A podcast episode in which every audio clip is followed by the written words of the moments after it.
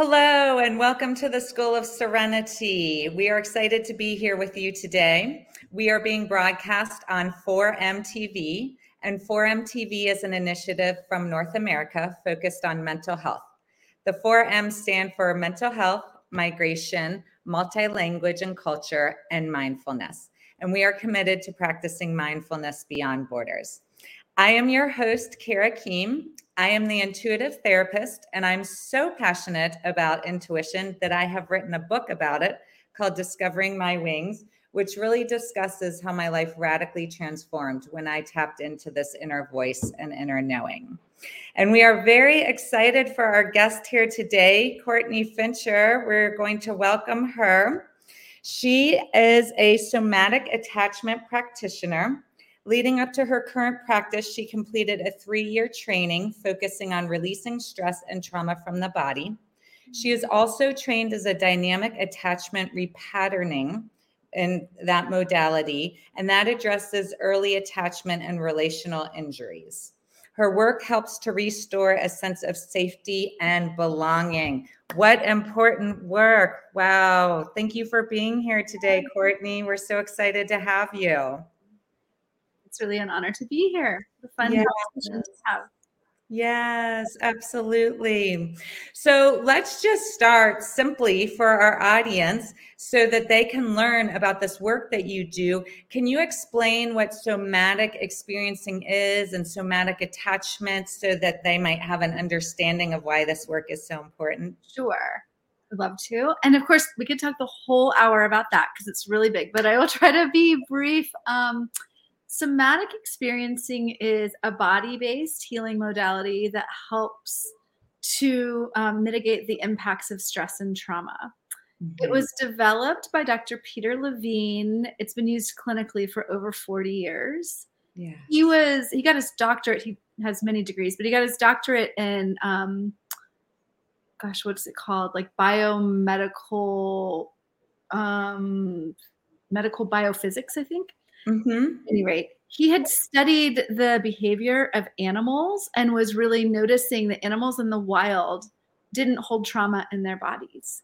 And Wow. through that was realizing that because the theory is we have this cortex, the neocortex, our rational brain will get in the way of the evolutionary biology of our nervous system discharging because it doesn't always match the social situation or we might think of ourselves differently. Right. And so in that he started studying the nervous system and how might we work with our physiology to come out of the freeze and mobilize or to actually process that impeded fight or flight response. Right, right. Yes, I love Peter Levine. I absolutely love him. He's he's yes, his work is incredible. And so in his work, tell us about how we can come out of that response because t- tell us about the work that you're doing because I know that I mean we both know that trauma really does get stuck and stored in the body. That's right. Yeah. So, right. So, a lot of different um, therapies, actually, including somatic experiencing, will use talk as a component of it. Mm-hmm. And I always tell my clients, like, we don't want to just cut the head off and like do away with the mind, right. but we need to integrate it in and pay attention to the rest of the body as well. So many types of therapies use talk, and in the telling of the story again, for some people, maybe that traumatic event doesn't get resolved in the telling. And for others, it could maybe even feel re traumatizing to bring up that material. Yes. And what somatic experiencing does is it's not in the content of the story, it's in the observation of the activation of the nervous system that's Mhm. happening in the telling. Mhm. And so paying attention to that Mhm. and tracking the felt sense, which is those internal sensations that are going along, bringing our awareness to that. Typically, with traumatic experiences, there wasn't enough time to reorient. Things were happening too fast, something was overwhelming. Right. So slowing that down and realizing, oh, yeah, I really needed, I can feel shaking and trembling. That needed to happen. Or, you know, I needed to feel the musculature of my body and feel mm-hmm. it's pressing away. You know, there's all different ways that that can present, but in tracking the nervous system through the felt sense, there's a chance for the body to actually have the time to do the discharge process that would be that would have happened in the in the natural wild as Peter Levine had observed in other animals. Yes, yes. And it's amazing how shaking and getting in the body and moving things after a traumatic experience can really, really just release the tension in the nervous system. Oh my gosh. Yes. There's a um a psychologist, Eugene Gelt. Oh, actually, that's what's interesting. I don't think he was a psychologist in the 1960s. He was maybe a social scientist, but he did this big study on like, well, what about healing works, you know? And yeah. he's the one who termed the coin felt sense. Mm-hmm. And he looked at all these different mm-hmm. modalities, and it was like across the board, it was when someone could tap into their experience in the present moment mm-hmm. that the mm-hmm. biggest change could happen because that's when they were able to actually in real time change the physiology right right happens yeah yes and learn that in that present moment they are actually safe it's such a huge part of it that's oftentimes the missing piece is that things will happen so fast that they don't realize the event is over right or things were so unsafe in life that they're maybe in early life there isn't a landing in the body of like, oh, wait, this is a safe moment. Yes. Yes. Right. And so, how to feel safe in our bodies. Right. Yes. And to know the event is over. We are here. We are in this moment. I mean, the brain has such a amazing capacity to replay old stories and old traumas over and over again so that the body is actually feeling as though we are in that present moment all the time absolutely. When we're stuck in that acute traumatic phase. Mm-hmm. Yeah, yeah, amazing. And I love what you said about in talk therapy, it can cause the emotional distress just talking about it because that's mm-hmm. really reinforcing that trauma circuit in the brain. And yeah. so, yeah. And it's a really, it's talk therapy can do wonders for some people because we need to be heard, we need to be seen. It's making sense of things has its role so i'm certainly not negating that. It's just that it's really sad that for so many people that has turned them away from their own um, getting support with their own mental health. Yes. Yeah. Yeah. Absolutely. Yes. Yeah. And and and i found that to be true too. And so i think the wave of the future in therapy really is more somatic work getting in the body, blending energy work and other modalities. And a lot of my interviews have been about these different modalities because I think we are really finally starting to understand that we have to heal in the mind and the body. Yes, absolutely. You can really, I, I, I might be biased in the world that I'm in, right. but I really just see that becoming so much more embraced and more common knowledge and moving in that direction. Yeah, I do too. I really do too. Yes. So tell us about your practice and who you're working with. You're based in Asheville. I'm based in Asheville, North Carolina. Um, but I do have clients across the state border. So I because I work on Zoom and so that's really beautiful. I've been able to work with a more diverse population because of that my background was um, in early education and early child development and i thought that my practice would be with children because my original entry into this was through um, interpersonal neurobiology and the work of dan siegel and then i moved to attachment and i became um, a circle of security facilitator. So i started running groups for parents teaching them how to create secure attachment. And I then started working to, you know, do more trainings for educators and parents around what are these relational skills that create safety.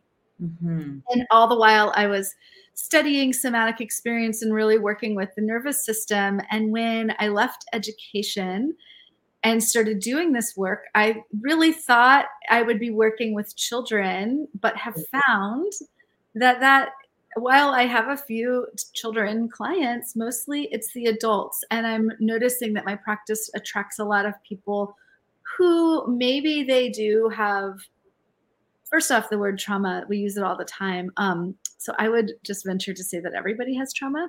Absolutely. I was going to say that. We've all got it in some way, in some form. It could be little t or big T, but my understanding of trauma from the research I've done, it's whenever resiliency has been suspended. And who hasn't had a moment of that in life? Exactly. Yeah. One of the short definitions is anything that was too overwhelming.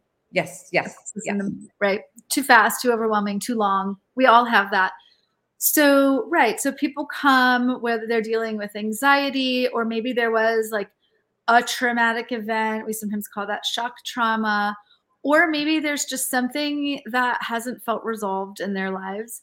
And I'm tending to work with people that also are identifying or wanting to work with um, early attachment wounding. Mm-hmm. I have mm. also done the Diane Poole Heller's work, which is the dynamic attachment repatterning work. Yep, I was going to ask about that as well. Yeah, absolutely. Yeah, yeah. And so that work, it's like somatic experiencing is working with the nervous system, but it's kind of working with our instincts. Mm-hmm. Mm-hmm. Where the attachment work is also on the nervous system level, but it's more um, about relationality, mm. relationships. Mm-hmm. So both of them have these this nervous system response of when am I safe and when am I in threat? And how is my nervous system working with that? Yes. Our early attachment system is forming, you know, in utero to zero to seven. And it we're plastic and we're learning we can change and we can, you know, heal our attachment system to become more secure, which is the sort of standard of health. We want secure attachment. But in those early years, we might, I would say, cope or adapt by forming one of the more insecure attachment styles. Mm-hmm. And these things are not necessarily based on memories that we have, right? So mm-hmm. then when implicit memories arise, working with, oh, why was that threatening? Mm-hmm. Why why do you think you didn't feel safe? And it's not really a why, it's more of, oh, that's interesting. And yeah. noticing how your body is responding and then being able to apply that to understanding our adult relationships and being able to move towards if that's one of the things that's difficult or to be able to contain our energy and learn about boundaries if that's the thing that's difficult and you know it's a big topic i could keep going but Yes. Yeah. I once had a therapist tell me, you know, it's a great blessing that we don't remember anything before the age of five. And rarely we do. I mean, I don't remember much, you know. However, this was, you know, a decade ago. I think before we really understood, maybe we don't have the memory, but our body certainly is remembering everything that happened in those early years. And that's sort of been that missing link, you know, it's like, mm-hmm. oh, wow, I don't remember that trauma. It, you know, it must not have affected. Oh, no, no, no. Your body is very tuned into that as your nervous system. Absolutely. Our nervous system is forming during those years. And so it's, really impactful actually because we're learning how to be in the world and we're learning our socialization skills too. Mm-hmm. so we're learning that from our culture our family our communities. Yes. Us yes. And so you can do all of this work remote online through zoom. Yes and that actually has been a little shocking to me because it is so body based Yes. That I didn't think it would translate, but during COVID and the pandemic, we just had to be really resilient and flexible and adjust. And it's actually been profound to see that it does translate. Yeah. I know. And I've found the same because I've gone completely remote in my practice and I combine Reiki with psychotherapy. And it's been amazing to me that energy work can translate remotely. I mean, I wouldn't have believed it, I don't think, until I went all remote. And my clients have stayed with me. They've found it just as effective, and some even prefer it. I've had the same experience. Mhm. Yeah. Yeah. It makes it really, you know, people can be in their own environment. They can really, you know, the the rushing to and fro. Sometimes you're like, just, you know, have this session and yeah. Yes. Yes. Yeah. It's just, it's nice to be comfortable and you can even just throw on a sweater and PJs on the bottom. And clients are like, it just feels so nice to be home and cozy and not have to be rushing around. So Yeah. I love that this work for both of us is translating because, like you said, you can work across borders and reach a Mhm. wider population that way. Oh, it's been really incredible. Yeah. And um, there was something else you said. I think I wanted to speak to one of the ways that both of these modalities work, as I said before, is through the nervous system. Mhm. And um, a lot of that, the clinical application of that comes through um, sort of this polyvagal theory, which is something that uh, obviously our nervous systems have had this mechanism for a long time, but this is sort of like new science in the last 20 or so years. Yes. Mm, You, yeah, you've definitely heard of it. And it's really um, acknowledging this bottom up processing Mhm.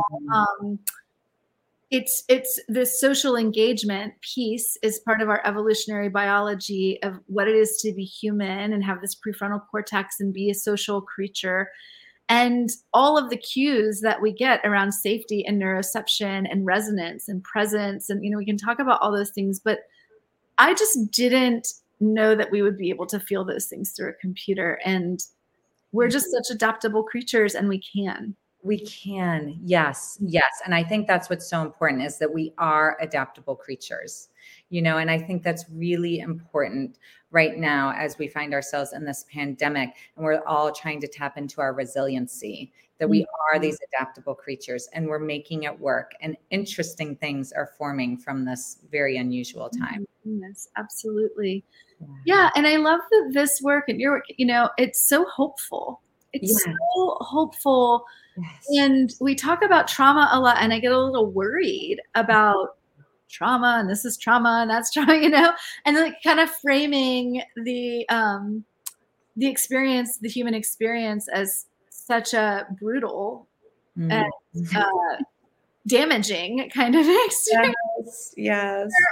that is true that it can you know be really difficult of course but that there is post-traumatic growth we can go through difficult things and actually in the overcoming we find more resilience Yeah. in the coming back to ourselves and safety we actually find like more life force and more possibility and more resilience more capacity Yes. Yes. Yes, it is very hopeful. And it's Peter Levine. I want to think about this. He wrote one of my favorite quotes, and I use it in a PowerPoint presentation mm-hmm. where I share with therapists. But he says, and I'm going to have to think about this for a second. Um, it's, I believe not only that trauma is curable, but that it can be a profound portal for genuine spiritual awakening. Um, Mhm. leading to just this deep, deep transformation and coming back to ourselves. That's the essence of it. I wish I had the exact quote, but when you look at it that way, it it's it reframes trauma. You know, I- if we look at it as this portal to spiritual awakening and genuine transformation, that I feel hopeful about that. Yes, absolutely. That's beautiful. Oh, he's got some really incredible gems. I, um, I, I, I again, I'm, I'm thinking back into my log of like, Yeah, what yeah, was yeah, it- where was I reading? Where did I hear about his own journey of sort of studying shamanism and indigenous medical practices Oh, and ways of being, and that there is sort of, and this is a really tricky thing to talk about that I'm not sure how to talk about, but it feels really important to name and it feels profound, which is that this kind of work and with the body, it it has this way of um, entering into a spiritual dimension, and and I think quantum physics is the scientific way to really Yep. go in and talk about that. That the quantum realm has access to our younger selves. So that's some of that inner child work, that early attachment stuff, even renegotiating trauma, mm-hmm. and that it can tap into the collective realm of healing. It yes. can even work into our future selves. So we often talk about healing your upline and your downline. And I have lots of clients that are like, we talk about that, and then they come back and they're like, oh my gosh, you know, as my nervous system gets more settled, the way that it bumps into these other people in my family line that would have normally there would there would be a wobble, right? Yes. Yes. Is wobbly. Yes. Right? Yes. Yes. Louise Hay, who's one of my favorite authors who wrote the book You Can Heal Your Life, says that when we do this healing work and we dive into our traumas and heal it, we heal seven generations back and seven generations forward. Firmly believe that. Yes. It's hard to talk about that scientifically. Very hard. but it's but the science is starting to catch up with it this. Is. Which has mostly been talked about through the spiritual lens. And for me, that's pretty incredible to have this like one-stop shop that's like, well, we're gonna feel more capacity, we're gonna feel more resilient, we're gonna have maybe, I mean, you can't promise anything. It's kind of spiritual, it's pretty scientific. yeah. It's amazing. It's true. And I love that we now have in the field of psychotherapy and psychology transpersonal therapy, mm-hmm. which is where we're bringing in these spiritual components to therapy. And I give a presentation on the mind, body, and spirit in the healing of trauma mm-hmm. because I personally believe that we we need all three of those components. And so I do tell my clients I incorporate spirituality into our sessions does that resonate with you during the consult you know because some people that's just it's not resonant and that's perfectly okay. But i i do see it as a vital vital part of this whole body healing. Well one of the things that is coming up for me and i've, I've just been thinking about this a lot lately is um, the impact of trauma. There's as we've named there's lots of different variations of trauma or degrees, but one of the ways that it can impact us is a break in trust. There's, I think it's Bessel van der Kolk talks about at the heart, trauma is broken connection, right? Yes. And so maybe we break our connections with ourselves and we start to doubt ourselves. Or maybe it was relational trauma and someone wasn't there when we needed them or someone was there and they ca- caused harm they were part of harm and so we don't trust others but there's also a deeper place that trauma can land which is that i don't feel like the world is a safe place yes or yes. a benevolent place or i don't feel connected yeah. to the to the greater pieces of humanity or ecological systems. And that's actually kind of culturally in our collective field kind of breaking down right now to not feel connected. Yes, yes, absolutely. Well, and especially right now, who feels safe? I mean, we just went through a year where we thought we didn't couldn't leave our house without the threat of death. I mean, that was our mm-hmm. reality. If we left our house, we might catch a disease and die. Um, so who who feels safe right now? it's really going to be interesting for the social scientists to track and see you know the the long term impact of that but i do think that that makes it all the more important for us to do this work to mm-hmm. kind of check in and, and notice and land when are we safe to to build those relationships and connection because connection is where resilience is Yes. We are social creatures. We, in our evolutionary biology, right? Like yes. we got this prefrontal cortex and we decided to care for our young. Mm. That was mm. like the big leap, right? We're going to actually care yes. for our young. So our whole biology is around we need to have more of us together and be caretakers. Um, we aren't wired. We mm. aren't. We don't survive on our own. Mm-hmm. We're not mm-hmm. spiders or fish in the sea. we, right. we need each other. Yes. And so, yeah, finding, bringing back that connection, and you know, thank God for Zoom, FaceTime, these technologies during this time to keep that that thread alive, but also to really um, do the work of finding the areas where we are safe and being able to feel that and expand that. Yes, absolutely.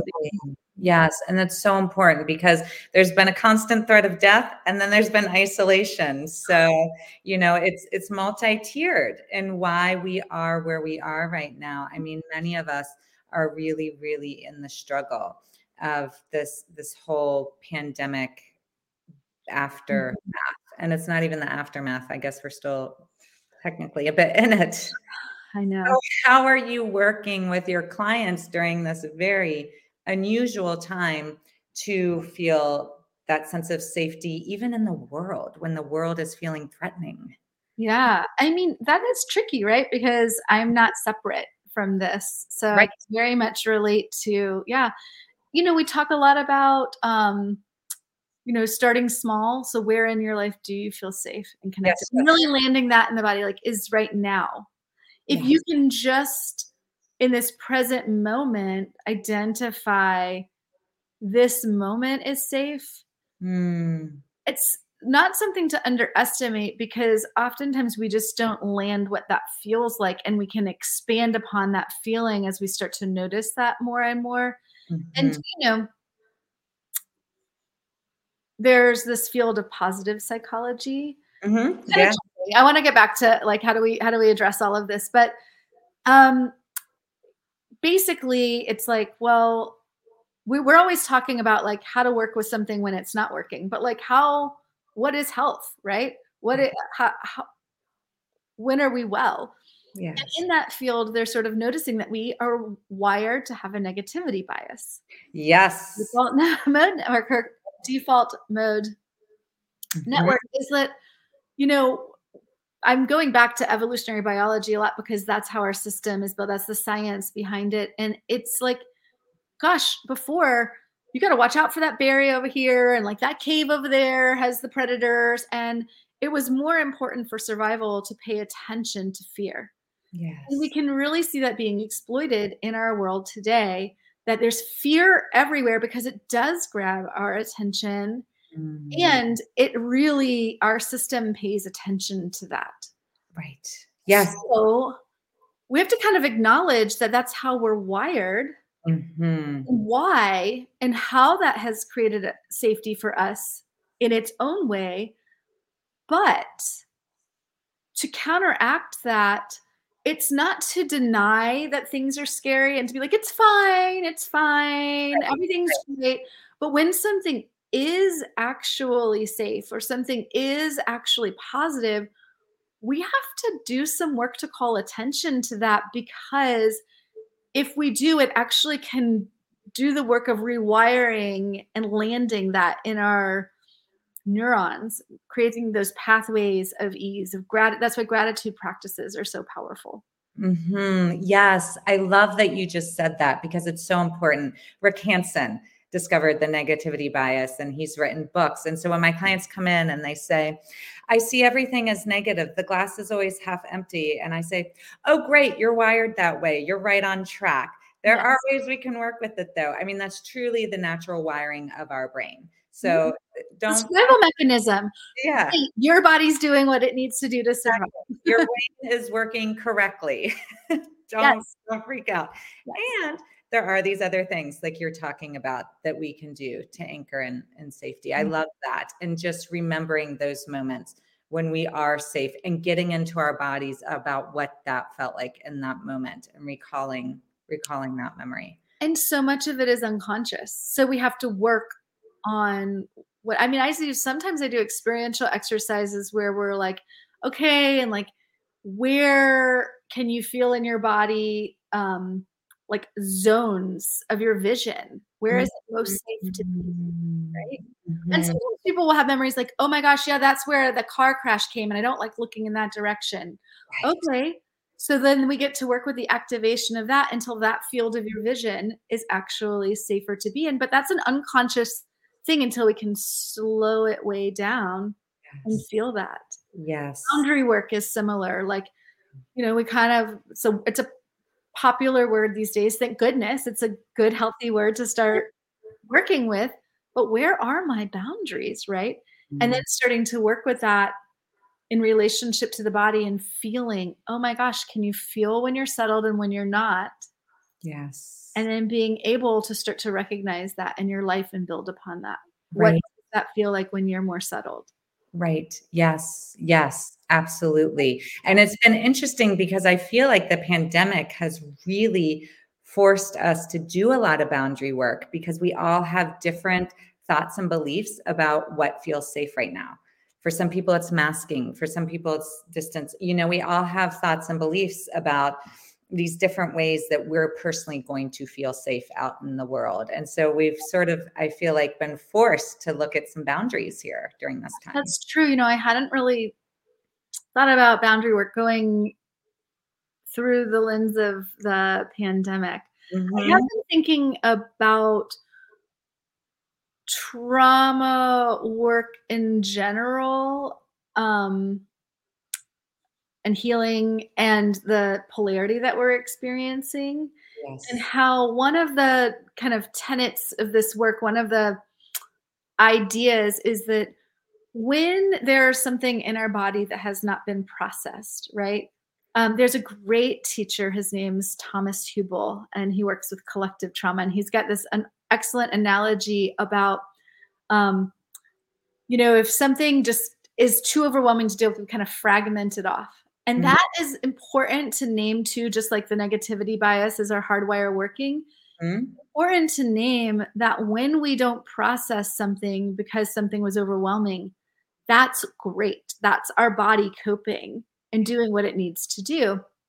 But if we don't actually bring that back in and metabolize it and integrate it into our being, it's hanging out there as a fragmented part of us. Oh, yeah. Yeah and he says like okay so how do how do you keep that? It's like freezing something right? So like that and then the freeze response and the dissociation the, the, that really really does look like freeze but he's like so when something is frozen who's paying the electric bill?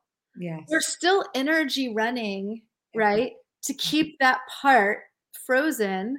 And then the another other analogy that he uses is it's like an app on our phone but the mm. rest of us is getting uh, they're getting the updates but not that part of us that's frozen. So it's not getting the real time it's not catching up to where we are and getting those real time updates.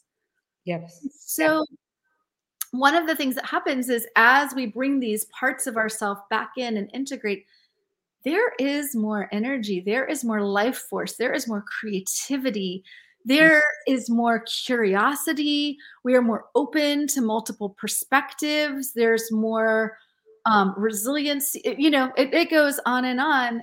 Absolutely. And we're not so brittle and crispy around the edges, which I think that um, that has been happening over time. And there's there's just more brittleness in our thinking. Mm-hmm.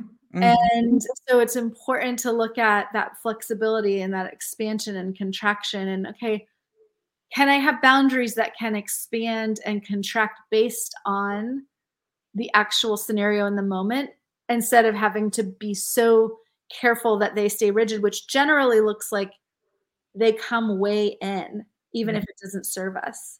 Yes. Yes. So yeah. I talk about flexibility and expansion and contraction a lot with clients. Yes, yes, I, I, love that, and it's so true how we can we can fragment it, and we have that capacity and ability. I mean, that's part of the genius of our mind. You know, we have this going on with normal life piece, and everything that you just explained is so true. I say in my book, actually, we can prolong grief, we can prolong anger, we can prolong all these things, but eventually they're going to knock on the door and we're mm. not going to be able to ignore them anymore. And so part of the way that we can cope is to fragment it off. I did this, you know, my brother died 2 weeks before the pandemic hit. And so I went into such survival mode with am I safe? Can I leave my house? My office shut down, the school shut down, all these things, you know, that I wasn't really addressing any of that grief. Then I got COVID and I was forced to be still. And oh my, I have never knew grief could be that powerful. It was like, woo. And that was two years after the original event, you know? And so it'll wait, it'll be there. it will wait, it will be there. And now I know, I just know it was such a learning experience for me. If I can, in small doses, like a little drip of a faucet, kind of be navigating the grief instead of allowing like the waterfall all at once. Yeah. You know, you saying that reminds me of something that I think is really common is that people if they are aware that they have trauma work to do, they're really afraid of it because it's overwhelming to begin with. And they're like, I can't, like, you know, and it's really important to remind people that it's not about exposing it and like processing it all at once because that's the exact thing that couldn't happen. Yes. So there is a way that we can take a molecule, yes, pull a thread, like right. get the tiniest little dose, integrate that, have more space to then go back and get the next right amount of dosage right. that's not going to overwhelm our system. I mean, the, the technical names for that in somatic experiencing are titration and pendulation. Oh, right. Yeah. Right. And, bring, and, it brings in that rhythm of the nervous system to expand and contract. And it is in that flexibility of can I have arousal and can I settle? And can I trust in my system, right? to mm-hmm. deal with arousal and be able to settle. And we learn that through pendulation, tiny pendulation at first. Right, right. Yes, yes. And I think that's what's in so important. We don't have to just dive bomb in head first, swimming in the mm-hmm. trauma. No. You know, we can we can just address it in these small small moments which which i'm learning to do now i'm like okay i was just like pounded in the waterfall let's start doing this slowly each week through through therapy through emdr through these different avenues. It's uh, i had a teacher one time say it's like you would never like try to feed yourself and eat your whole entire food count all on monday so that you wouldn't have to deal with it later. Yes like, yes. you don't do it that way right? Yes yes. No that wouldn't make any sense right? Like so we just a little at a time so that we can digest it. Yeah Absolutely. I love that. And I love how you brought up gratitude earlier because there is so much research on gratitude. And then there's also that we live in this whole world of toxic positivity and all of this. Mm-hmm. And so I don't know if you met or know of Matt Kahn, but he is sort of this spiritual um, person who's written several books. And what he says, I love this. He says, sometimes we're so spun out that we just can't be grateful. I mean, we're just, we're not there. We cannot access that in our body. And he said, then you go to, I wish I could be grateful and start small. I wish I could be grateful for the floor that holds me and keeps me upright. I wish I could be grateful for my pillow that's soft. I wish I could be grateful. You just start small. And even that practice in itself does start changing the neural pathways. Just mm-hmm. wishing grateful helps us get back into that vibration because there is very much like this thought of we should be grateful and it's not that bad and i mean we can't always be there no and then the, all this other stuff comes in around comparative suffering and then yeah. not actually feeling our own suffering because well we're i'm supposed to be grateful and someone else has it worse and right right, right. it's like we get and perfectionism comes in and then you know that hijacks our ability to feel our emotions fully and then we have all of these kind of crazy making strategies you know mm-hmm. and there's something about feeling fully and deeply yeah. and in the right pace and holding space for both i can feel right. really sad yes and feel some something is working, something in my life. Absolutely. It's just this chair is holding me right now. Yes, yes, yes, yes. Grateful for the soft pillow at night, and I'm in deep pain. My friend calls it simultaneous truths. Both are true. Mm-hmm. That is the human experience, is that we can hold both of these at the same time.